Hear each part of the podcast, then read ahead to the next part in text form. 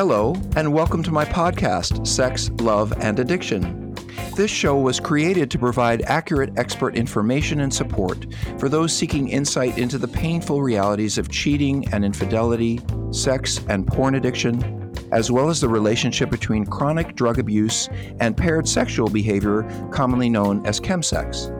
I'm your host, Dr. Rob Weiss, a licensed therapist, addiction specialist, sexologist, clinical educator, and author of 10 books on intimacy, addiction, sexuality, and relationship health. This podcast is a forum for discussing sex, love, and addiction in frank, fact based, informative ways.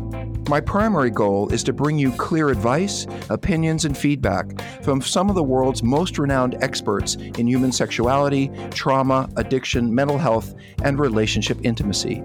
This show is sponsored by Seeking Integrity treatment programs, which are also dedicated to providing expert focused, highly specialized residential treatment for men struggling with sex, porn, and related addictions.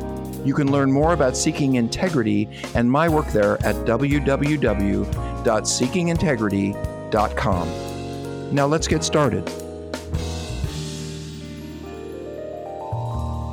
Hey, folks, welcome to Sex, Love, and Addiction. Today, um, I always have great guests, I have to say, because, because I pick people who I respect, who I admire, who I've worked with, and who I really feel have something to say that is useful for you guys and useful for all of us. And so today I, am really honored to have a colleague of mine whose name is Ian Friedman. Um, Ian is an attorney, and let me tell you a little bit about Ian. Ian is a partner in Friedman Nemecek LLC, which is a Cleveland based criminal defense law firm. His practice is fo- focused on criminal, cyber, and white collar matters. Ian has represented individuals and entities across the United States and has served as counsel in Europe, Asia, and South America. Ian was the first lawyer to be named Lawyer of the Year by the Ohio Association of Criminal Defense Lawyers in 2010. He's an adjunct professor at the Cleveland Marshall College of Law, where he has taught cybercrime. So cool, interesting. I want to hear about that. He has taught about cybercrime since 2006. Ian has served as president of the Cleveland Marshall College of Law Alumni Association from 2012 to 2013. He is fellow of the American Board of Criminal Lawyers and served as their president in 2018. Welcome, my friend Ian. Thanks, Rob. It's good to be here. It's always an honor, and uh, thank you.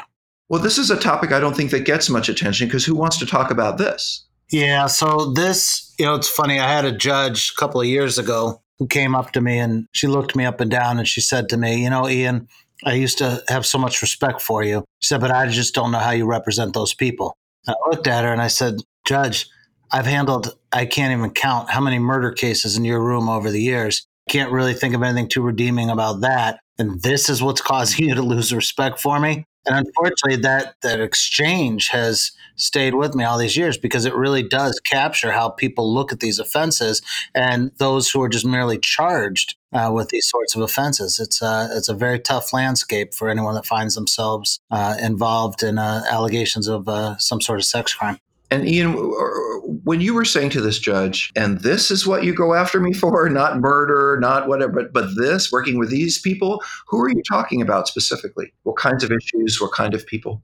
Yeah, so it's interesting. So I would venture to say that the judge, like so many people, kind of just paints with a broad brush. And when they say these people, you know, in their mind, uh, they're just simply saying, you know, sex offenders. And what does that really mean? So to answer your question, what that means to me it can be you know many many different things i mean the spectrum is, is long on this you could be talking about the law charging uh, a young man uh, who may be 19 years old who is you know engaging in uh, continuing to engage in a sexual relationship with you know his girlfriend who might be 16 17 you know everyone could know about it but under the law that's still problematic. That could go all the way to uh, people who are exploiting children and engaging in you know uh, non-consensual physical acts with adults or minors. So it really goes uh, kind of across. I do a lot of cyber work as you said so a lot of uh, folks that are charged with uh, child pornography and, and exploitation of minors online. I got to ask, as a, a little bit of a like, I want to be kind of a fly on the wall. What do you teach in cybercrime classes? I mean, I know you can't give the whole curriculum here, but I'm just, I would love to sit down on one. It sounds like a CSI episode. You're like, what, you know, what, what do you talk about in there? What do you show people? What do you tell people? Just give us a little clue. That sounds really interesting. Sure. So it, it really is a lot of fun. And it's now been uh, coming up on 15 years teaching it, and the class has changed. Have you caught up to the digital age, you think, as an older person? Are you there yet? well, it's amazing. My students are, are, it's getting harder and harder to teach them every year, as you can imagine. You know, when I started, we were still doing the final exams uh, uh, with pen to paper. And of course, mm-hmm. that's no longer the case. What is cybercrime? So, cybercrime can be a great many things. So, from the online exploitation that we just spoke about to what I do uh, often on a daily basis, it could be hacking, uh, what we call third party intrusions.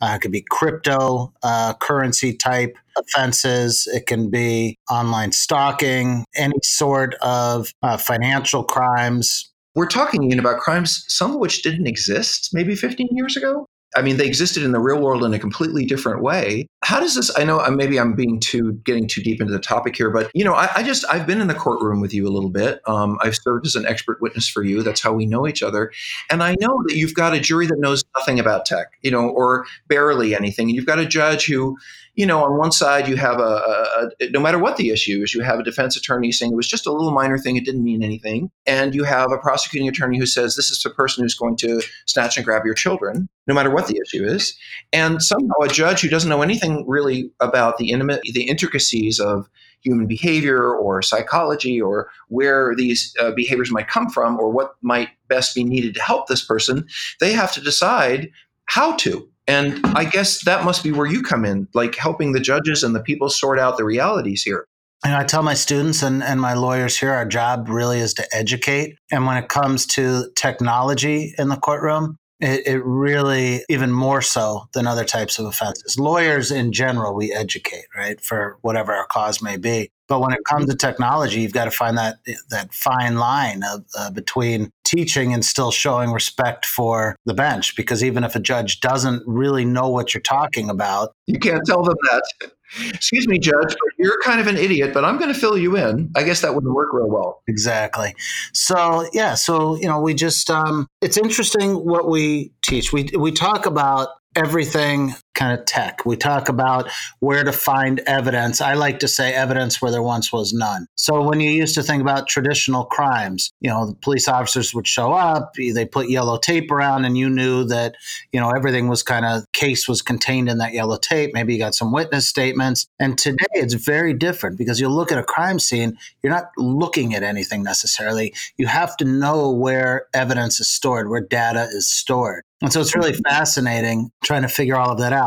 So we look at where modern day evidence is. We look at how constitutional protections have changed, how they expand, particularly the Fourth Amendment, and you know where uh, people's expectations of privacy. And I'm not saying everyone's not familiar with it, but can you remind us of the Fourth Amendment? Sure. So the Fourth Amendment is is people's uh, rights to uh, be free from unreasonable searches and seizures. You know, when we talk about people's right to privacy, that's what we're talking about is the Fourth Amendment. What does that mean today? It's changed a great deal. And, you know, it used to be, you know, when people are executing search warrants or when the police are, you know, if people are contesting that, that's Fourth Amendment grounds. And today it's expanded because when an officer gets a search warrant, does that mean that they can go in? You know, how far can they go into the computer? Can they look into all the files? I mean, there's just a ton of questions. So to get back, Rob, to your question about your statement, I should say about you know we're dealing with crimes that may not have existed 15 years ago. I would say we're dealing with crimes that we weren't dealing with six months ago and a year ago. And that's why I can't even order a textbook for this class because by the time it comes, it's outdated. So we just simply put together the, the cases uh, of that week and we check the cases that morning to see where it's been overturned. That's why I really like this stuff. It's new. It's so funny, Ian. I have to say, or uh, you know, I want to call you Doctor Freedom, or you're not Doctor Freedom, and I want to call you Mr. Freedom, es- Mr. Friedman Esquire, but I can't really do that. So, but but that name Doctor Freedom is is absolutely perfect. Okay, we'll call you Doctor Freedom then. Although you, I know you don't give freedom to those who don't deserve it, but nonetheless, um, who? Let me ask you this: who who would call someone like you and say, I need help? I mean, would it be the person who's, you know, had 10 offenses and they're going to go to prison the rest of their life and they're at their last rope? Or would it be a parent who's like, my kid just got caught for looking at this and I'm not sure, you know, it, would it be, you know, the guy who's been out seeing prostitutes or exhibiting and he gets uh, caught for a misdemeanor offense? Who would come see you and why? And what would they get from it? And, and I'm not asking to sell your business. I want to understand what you do. No, of course.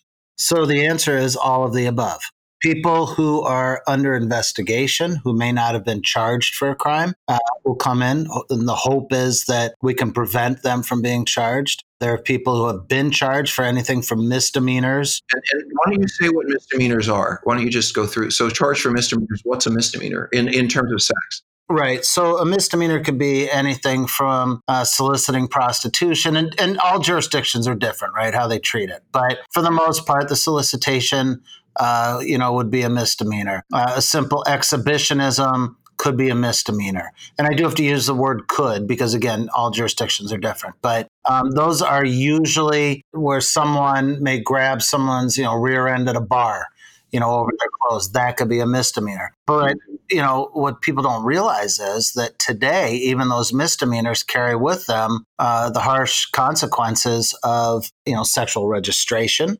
potentially, uh, certainly embarrassment, loss of work, uh, loss of relationships. You know, you can have a misdemeanor, which you see have misdemeanors and felonies. Misdemeanors usually cannot be uh, sent, you know, a person convicted of a misdemeanor cannot be sent to, you know, a state penal institution. So they would get like local incarceration, perhaps, or, or probation. But they share very severe consequence, just like a felony or just like a federal offense. And so today, when someone I get calls from people who say, Hey, you know, look, I was on the internet, I was looking at porn, I think I hit something I shouldn't have.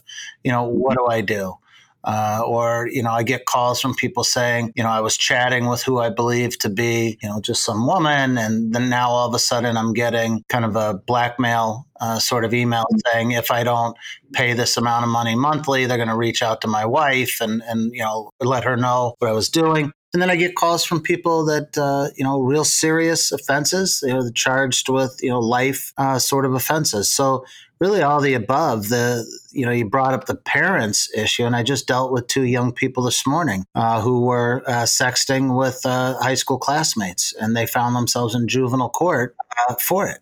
Uh, because they got some they got some images, some pictures, and they sent it on to some friends, and and now all of a sudden they're looking at you know child pornography charges, so, I, I, just to say something about uh, to everyone, you know, if you've got kids and they're sharing, they're sexting, which is basically not that different than playing frisbee when I was a kid. You know, everybody is sexting. The reality is that the laws are different from state to state, and there are states where they will not see that as a crime for two people under the age of 18 to be sending them each other images. But there are other states that might look at it very differently. And then what if someone is just gone over 18 and the other partner isn't, as you talked about? Ian, would you say that the law has not really caught up with ha- these kinds of new crimes and new situations that we're dealing with? And, and non-crimes like sexting, you know, hey, who cares? I don't care. I, parents care. I get that, but the kids don't care, you know. So it's uh, it's a little bit like sexting is a little bit like sex, drugs, and rock and roll. You know, it's like just where the culture has gone, and you got to go with it a little bit, you know, within reason, and certainly not arrest children. So, yeah, what are your thoughts? So I, have got a number of thoughts on that. Uh, I I think that our laws are not caught up to the technology. I don't think they ever will be. I've also represented, you know, lots of uh, you know hackers and so forth who seem to always be one step ahead. So we're using kind of uh, dated laws to you know kind of fit the, these new offenses in. I think that more than that, I think there's a lack of understanding as to these types of offenses. Probably uh, some prosecutors and some of the governmental agencies, you know, that's not their priority to understand it. And so to me, it's really not the law so much as the treatment of it, the sentencing in it. You're exactly right. It does absolutely no good to tag an 18 year old young man with a felony sex offense for texting with his 17 year old girlfriend. No matter how upset her dad is. Right. You know, they were fine the day before his birthday.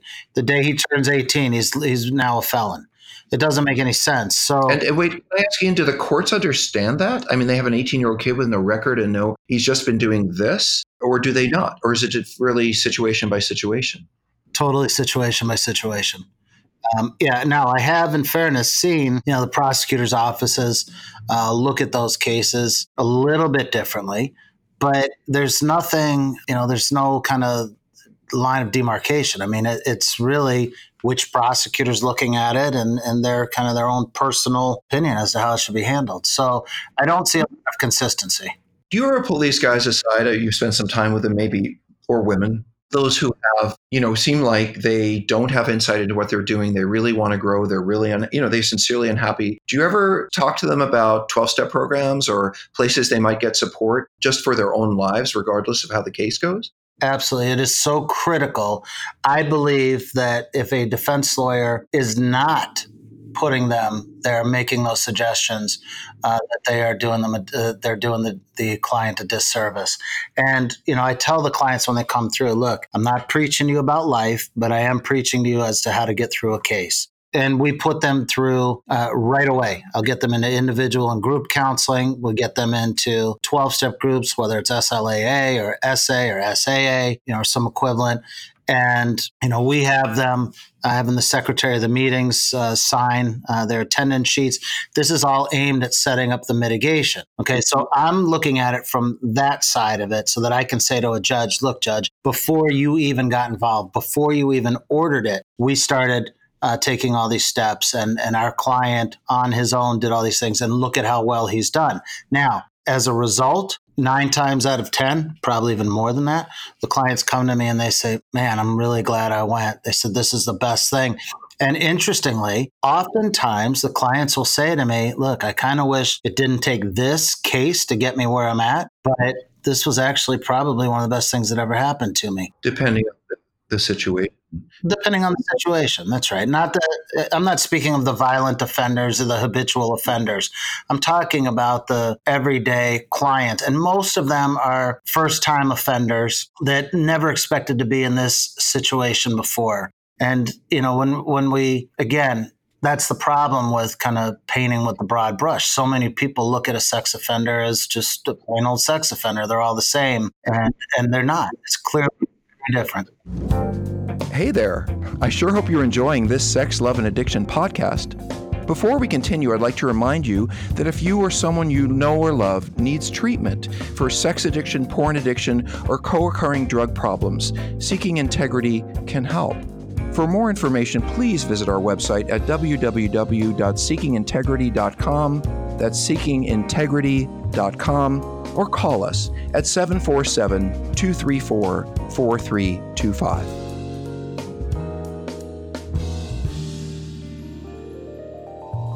I, am sort of curious. I can't help but be curious, but sort of in a in a cautious way, to ask you if there's any really interesting cases that you worked on that you could tell us about, just the nature of the case or what made it interesting for you in the arena of sexual issues, um, I'm guessing you're not the guy, and, and, this is useful to point out. You're not taking divorce cases. You're not dealing with some wife who's angry at what her husband did sexually. You're dealing with people who've crossed the uh, engaged in illegality. So um, I'm just curious: Are there any cases that you just were struck or have been struck that they were either meaningful in terms of you're seeing the law change, or you're seeing people wake up, or you're just struck by the absurdity of it? Or, you know, I'd love to hear that if you have anything real quick to to bring up to us.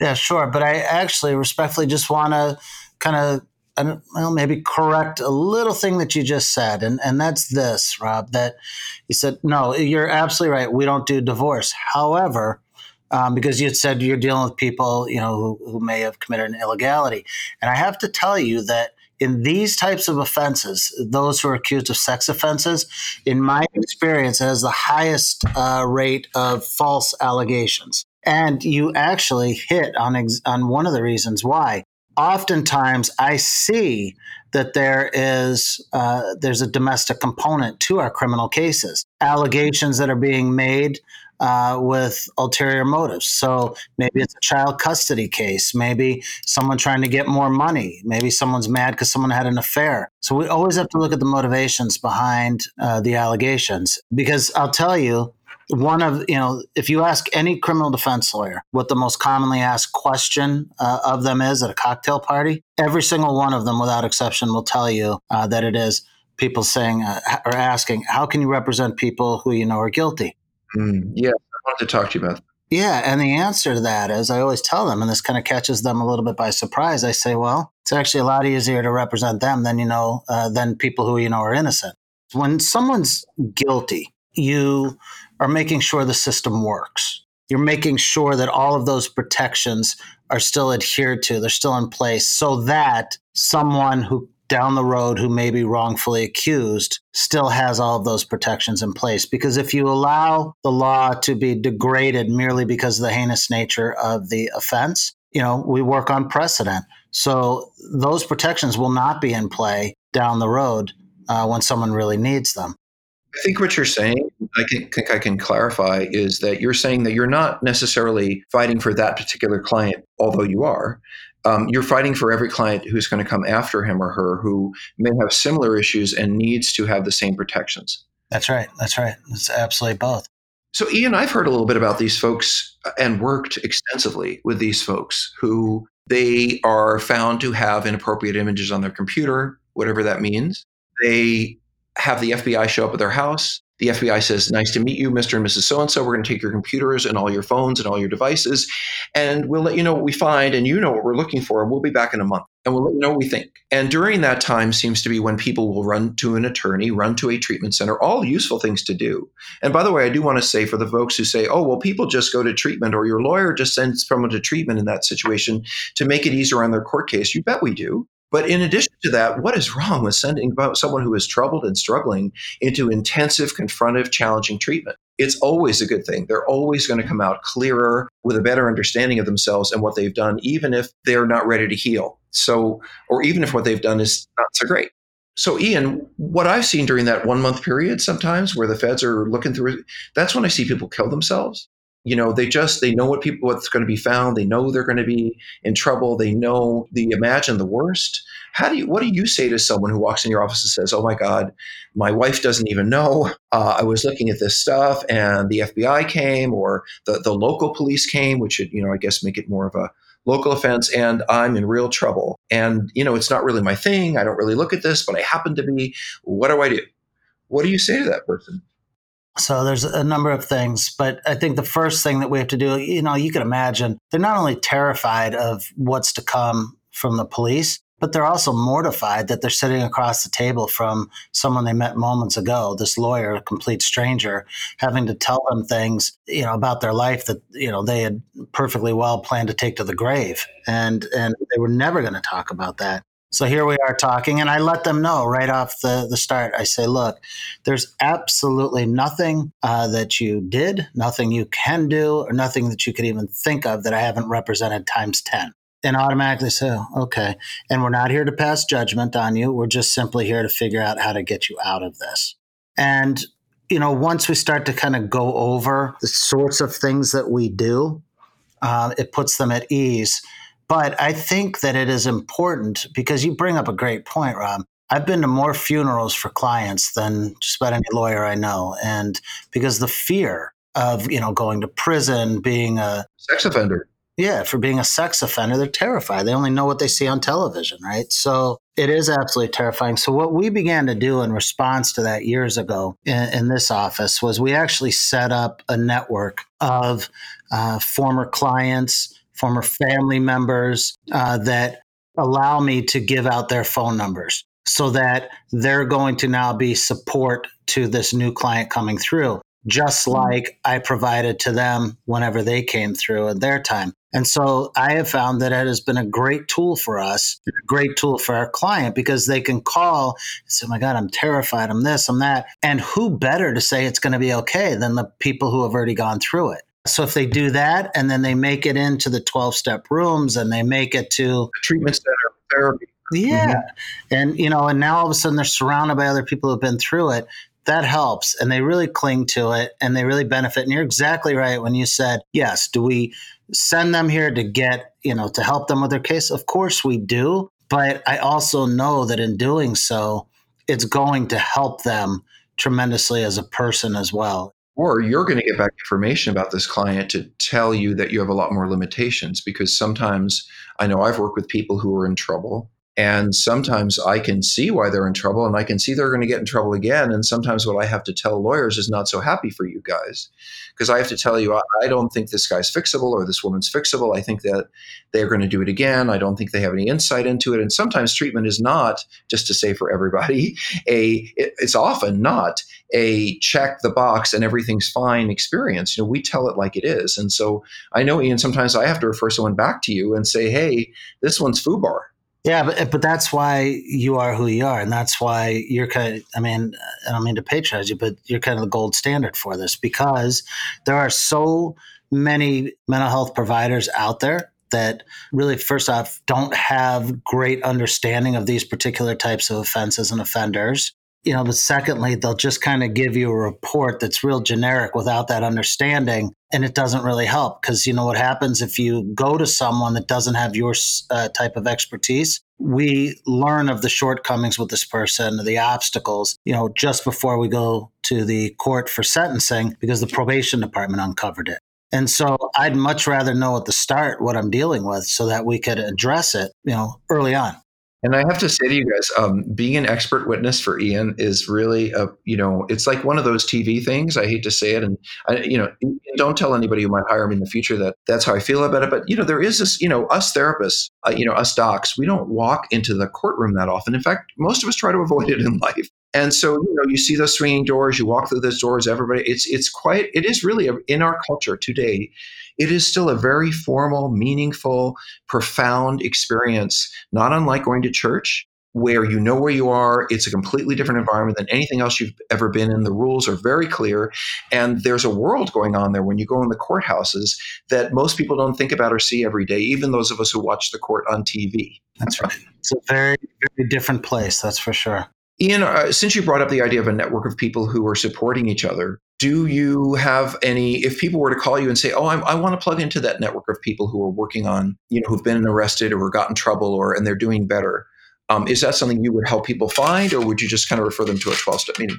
So it could be both, one or or one or both. It really depends. So, you know, I'd have to sit and really talk with them, you know, because I, I try and match them up with people of similar age, similar background. I mean, really people that can understand them from on many different fronts.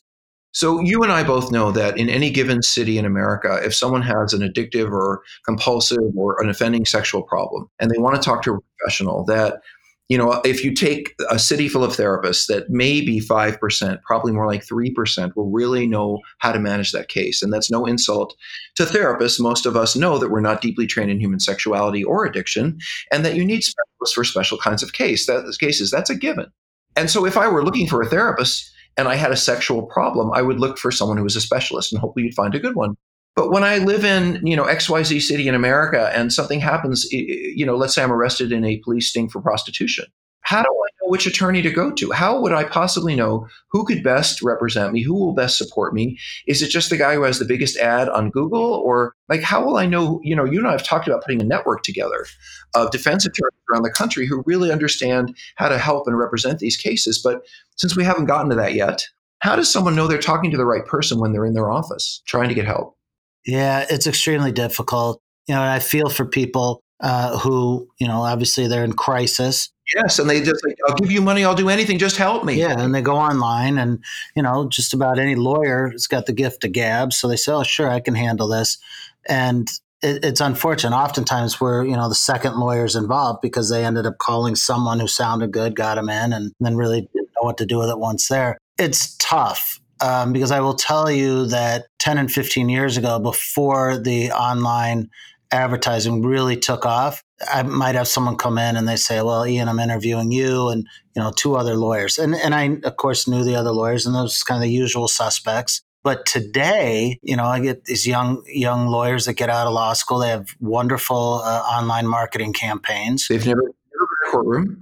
yeah, and when people you know come in and say, "Oh, I'm also talking to so and so," and I'm thinking to myself, I said, you know, I don't even know if this lawyer's ever, you know, I'm thinking to myself, but I don't think this lawyer's ever even been to trial yet. So it makes it really, really hard uh, for people to know. So here's how I do it.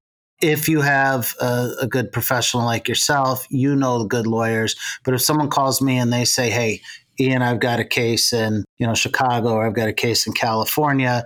You know, can you handle it, or can you refer me to someone there?" So the American Board of Criminal Lawyers is kind of the elite organization for uh, trial attorneys, and it's limited to the 200 top trial lawyers in the United States, Canada, and Europe. And I only will work with you know, or only refer to lawyers within uh, the American board. I would trust any of them with my own family members.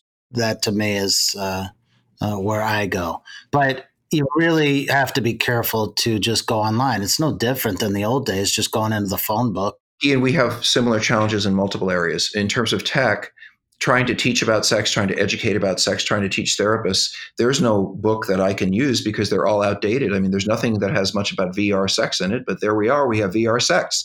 And so, yes, as the technology will changes. And the same thing I would say in the therapy field, you know, it's very hard. Everyone says, especially if you look online, everybody does everything. Everyone treats everything. Everyone does all. So who is really doing the good work? And I think, and this is why I wanted you on the show, sir, is because we are experts. And I have no problem saying that after 25 years in the field and watching you for what 20, 25 years do this work with this population. Experts are important right now because everyone can look out there and see everyone does everything and everyone has the right thing to say. So how do you really know you're getting the care or the representation you need? You really, and, and I'm just going to say this from my heart, you need to go to people who've been doing the work for a while because the internet is too confusing. It's too hard to tell who has the experience and doesn't. You need to sit down with them and they need to say, I've been working in this court, I've been working in this kind of treatment for many years. I think that's what's going to keep us both fairly busy. Yeah, no, it's perfectly said, and and uh, yeah, you have to now, particularly in within the realm of sex offenses, sex offenders. It is so critical to have people with expertise because you could you might be able to get away with it as a lawyer in other areas of the law you know where there's not such a stigma attached to it and you're not going to be met with such resistance from prosecutors and judges and juries and the public but if you don't fully understand the offenses, how they're received by others, and how to deal with the nuances and anticipate the nuances, you know, everything, dealing with the media on these offenses, because you still got to get out your client's story sometimes. How do you do it with these offenses? If you're not in the hands of someone that lives in this world on a daily basis, then you know you're you're at a disadvantage. Yeah, absolutely how how can people get a hold of you, Ian? I know that your office is always willing to offer referrals and information and direction for people all over the country uh, and all over the world. Really, how will they reach you or get a hold of you, folks? So uh, you know, it's uh, you can reach my office uh, phone numbers uh, area code 216 928 7700. Uh, you can reach me by email. So it's I N is in Nancy, F is in Frank at F fanlegal.com. So INF at fan, it's F-A-N legal.com.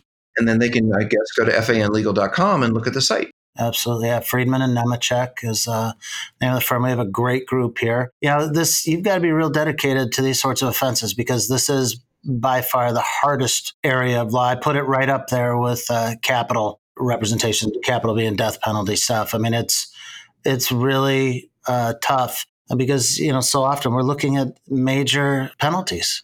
Ian Friedman, uh, thank you so much for joining me. And I know that, you know, I want to talk about uh, the ick factor and the feelings that people, you know, I think we need another show for that. So I hope you're willing to come back and do another one. I would absolutely love to. I love working with you, and I'm honored that you'd even have me on. Uh, you've done great work over the years. You're helping a lot of people. So anytime you want me on your show, you let me know, and I'll be there. This is important stuff well, as your most expert of expert witnesses, I will take that in. And also, um, you know, we have an article coming out. Ian and I have written a couple of legal defense articles uh, just to help the court clarify and legal defense attorneys clarify how to work with these populations. And I don't think we can give them enough knowledge. And I do want to say to everybody, and I really want you to hear this: we are not, neither one of us, saying that we validate, support, approve of, or have any kind words to say about offenders in the terms of their behavior. But we also see them as human beings who are very, very troubled and very, very broken, and some of whom need really clear containment and need to be out of the culture, but most of whom will do quite well and not reoffend with a whole different set of circumstances around treatment, which unfortunately they're not very often or offered these days. Thank you, Ian, again for your time. Well, thank you. All right. Be well. And I'll talk to you soon. Thank you. We will do this again. Bye for now. And thanks for listening, folks. Talk to you soon. Hi, this is Dr. Rob again. Thank you for joining us today. If this show has inspired you to seek further information for yourself or someone you love, I encourage you to visit our treatment center website, which is www.seekingintegrity.com. There you'll find some useful information about the residential treatment we provide, which I think is some of the best, most useful short term effective intensive care you can find for sexual addiction and compulsivity, as well as combined drug sex or chemsex problems. On seekingintegrity.com, you can find some useful advice and direction for healing. And don't forget, if you want to write me about this podcast or reach any of my guests, please write me at rob at seekingintegrity.com. I really look forward to our next time together. Take good care.